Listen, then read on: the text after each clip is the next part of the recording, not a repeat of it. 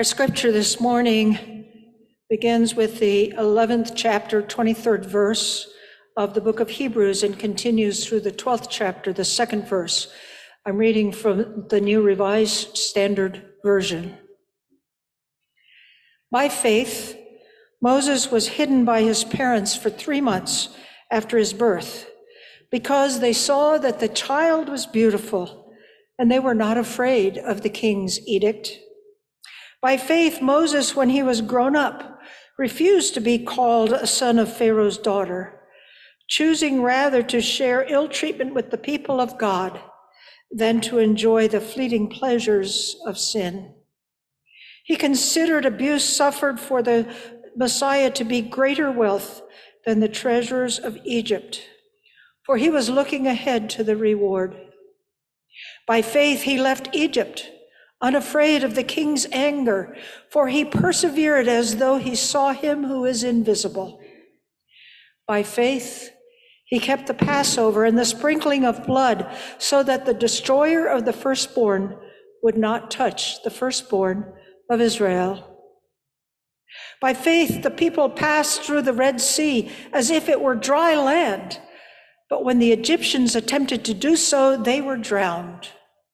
By faith, the walls of Jericho fell after they had been encircled for seven days. By faith, Rahab the prostitute did not perish with those who were disobedient because she had received the spies in peace. And what more should I say? For time would fail me to tell of Gideon, Barak, Samson, Jephthah, of David and Samuel and the prophets who through faith conquered kingdoms, administered justice, obtained promises, shut the mouths of lions, quenched raging fire, escaped the edge of the sword, won strength out of weakness, became mighty in war, put armies to flight. Women received their dead by resurrection. Others were tortured, refusing to accept release in order to obtain a better resurrection. Others suffered mocking and flogging and even chains and imprisonment. They were stoned to death. They were sawn in two. They were killed by the sword. They went about in skins of sheep and goats, destitute, persecuted, tormented, and of whom the world was not worthy. They wandered in deserts and mountains and in caves and holes in the ground.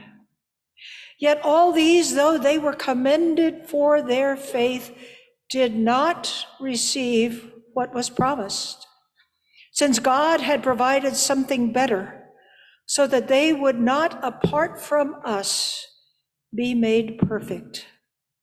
Therefore, since we are surrounded by so great a cloud of witnesses, let us also lay aside every weight and the sin that clings so slow, closely, and let us run with perseverance the race that is set before us, looking to Jesus, the pioneer and perfecter of our faith, who, for the sake of the joy that was set before him, endured the cross, disregarding its shame, and has taken his seat at the right hand of the throne of God. This is indeed the word of God for all of the people of God. Will you pray with me, please? God, who knows our whole past and promises to hold our future as well, we pray that you would help us to be here now that your spirit would come, that it would speak a fresh word, that we might leave in peace and with hope. Amen. Last Sunday, we gathered in the fellowship hall after worship to eat Joanne's amazing meatball sliders and look back on our last year of ministry at NBUMC. One of the highlights that was mentioned was the tour that you all took through the Bible, largely in my absence, when you spent 12 weeks in the Manna and Mercy curriculum. Do you remember? It was like a retelling of the whole Bible that was meant to help us understand how all these people, all these stories were connected. How Abraham and Ruth and Isaiah and Mary Magdalene relate to each other and how they relate to us. Not so much in a genealogical or historical sense, but in the sense that our paths are connected. Our God is the same. The bits of the holy revealed in these ancient stories pieced together over time to contribute to the understanding of God we have today. So, you all took a journey through the Bible in February and March and April. Today's scripture reading comes from the book of Hebrews, and it's like an abbreviated attempt to do the same thing. The author is writing to a very early church, taking them on a little highlights tour to show how everyone is connected. Joye started reading like in the middle of the author's speech today. The author started all the way back at Abel and Enoch. We jump in at Moses. By faith, Moses' parents hid him. By faith, Moses chose to return to his people. And the author goes on to other Sunday school heroes, Rahab and Gideon and Samson and Samuel. By faith, each of these acted, made choices, moved along a path of covenant relationship that started at the beginning and has continuously been there the whole time. I have early memories of felt boards. Anybody remember felt boards in Sunday school rooms with all these felt like paper dolls? The teachers would stick them up there to illustrate a story. I mean, I promise I have studied this passage in serious places, but when I hear the Hebrews passage read, I still picture all the little felt characters lined up like a timeline on the board. You get all the way to Jesus and his disciples, and then Paul and Silas and the churches that they planted. Embedded in this passage from Hebrews is a sense of movement. God's people are always on the go, it seems. By faith, it says Abraham obeyed when he was called to set out for a place, not knowing where he was going. By faith, Moses left Egypt, unafraid of the king's anger. By faith, the people passed through the Red Sea and on and on. It's like there's a road that stretches all the way back to the beginning, and people have been moving along the road, wandering or searching or seeking, following the holy ever since. The author of Hebrews is so intent on communicating to this very young church who maybe thought they were doing their own thing, distinct from anyone else who's ever searched for God. No, you're not isolated. You're not separate. You're on the same road as all these other people in good company. You are a continuation of the story, as the Manna and Mercy authors put it, the story of God's unfolding promise to mend the entire universe. You are running your part of a relay race. The baton started way back with those ancient people, and it's in your hands now. And it's the same race, it's the same baton a team that stretches far beyond who you would ever think of as one of us. The last lesson from the Camino that I will share with you in this particular series is the experience that inspired this whole month of preaching. All along the way in Spain, there are different types of accommodations a modern day pilgrim can choose you can shell out big bucks for a hotel. You could camp. You could stay in a municipal or a private albergue, which is like an inn or a hostel.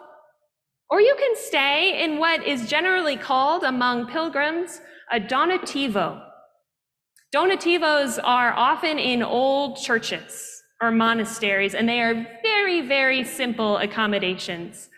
They're run by volunteers and they subsist on donations. The way that it works is I walk for six or seven hours. I arrive at a town and I can find the Donativo albergue. The bunk beds are clean.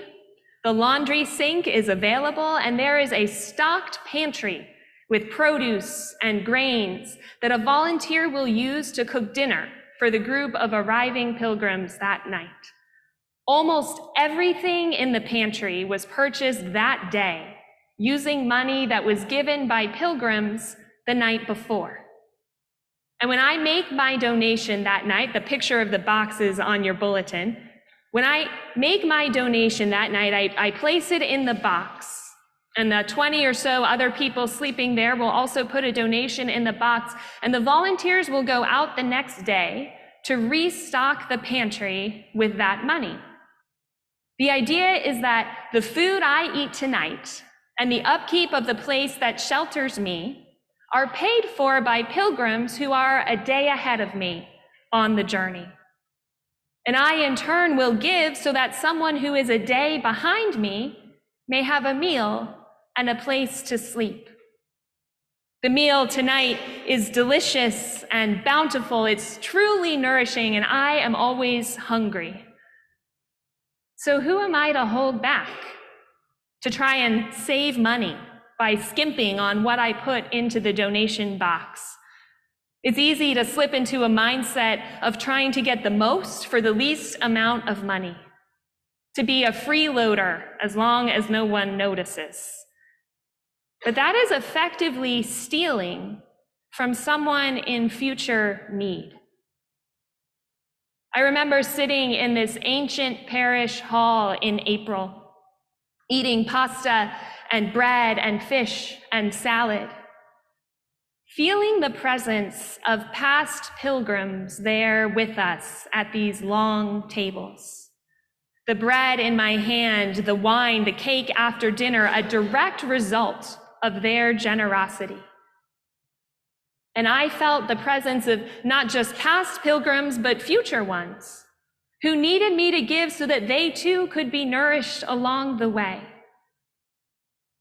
I remember thinking, we are a community that is bound across time.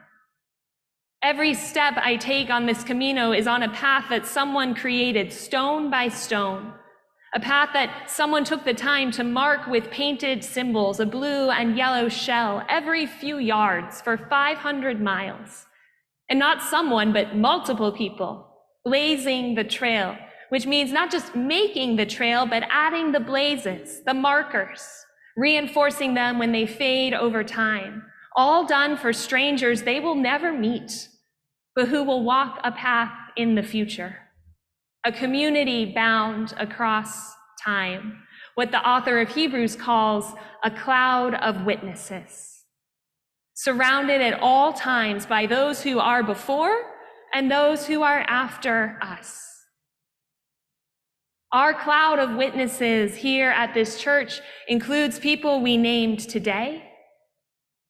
Think of what Mel Thompson gave of himself his wisdom, his experience, his talents, or Jesse Shelton, or Alice Wang, would any of the saints of our church put forward so generously, so freely, having no idea that you or you would walk through this door in 2023, having no idea what this section of the road would look like in this era, but adamant that future pilgrims should be supported in their journey, should be nourished.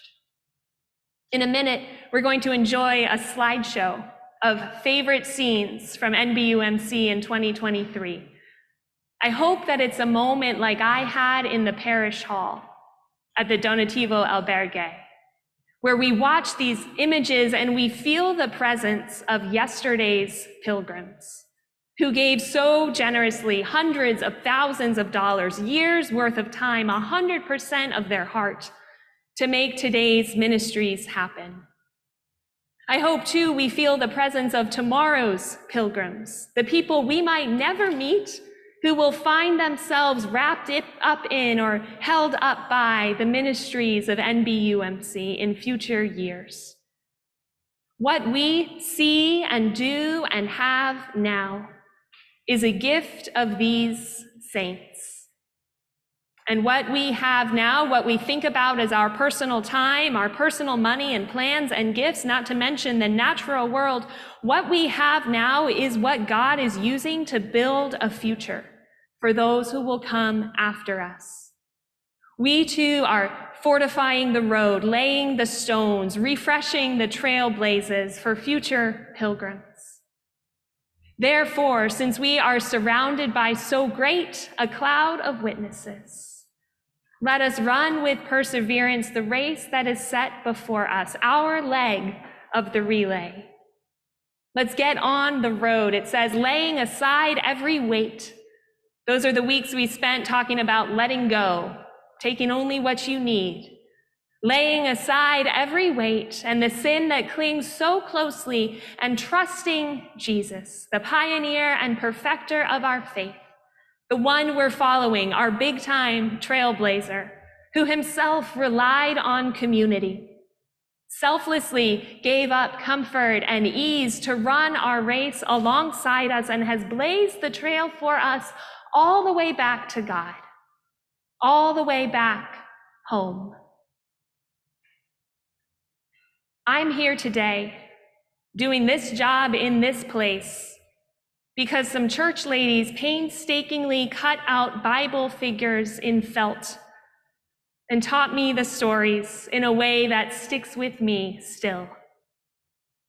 Because Don at the church where I grew up decided he would make soup every Sunday so all 30 people in attendance could eat together after church. And it solidified in my mind what community means the power of an open table. I'm here because the church I attended in college when I was home for the summers had a breakfast and Bible study for people who were sleeping on the streets or the porch of the church. And the pastor invited me to come, and I got to know the regular attendees, and they told me they could see me as a pastor one day. They were the first to say it. I suspect there are saints in your past too who blazed trails or held your hands through the hard parts, who gave the best of what they had. And you're here today because of them. And in 10 years, who knows who will be here saved from despair, saved from loneliness or disconnection because of you, because of what you made possible here. Therefore, since we are surrounded, surrounded by so great a cloud of witnesses, let us persevere. Let us go on running, rejoicing into this next year, following after Christ who has gone before us and calls us on. Amen.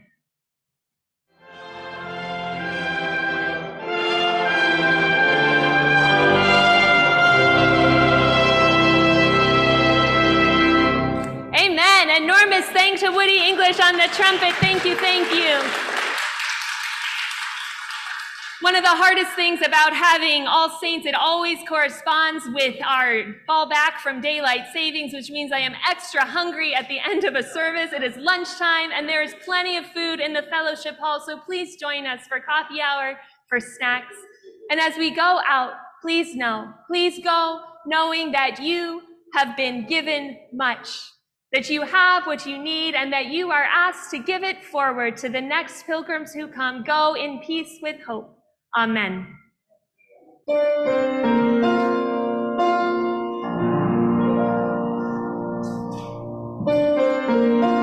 NBUMC Weekly is a production of North Bethesda United Methodist Church located in Bethesda, Maryland. Follow us on YouTube and Facebook at North Bethesda UMC or on Instagram at Loving All Neighbors. All music is licensed via Christian Copyright Licensing International, CCLI.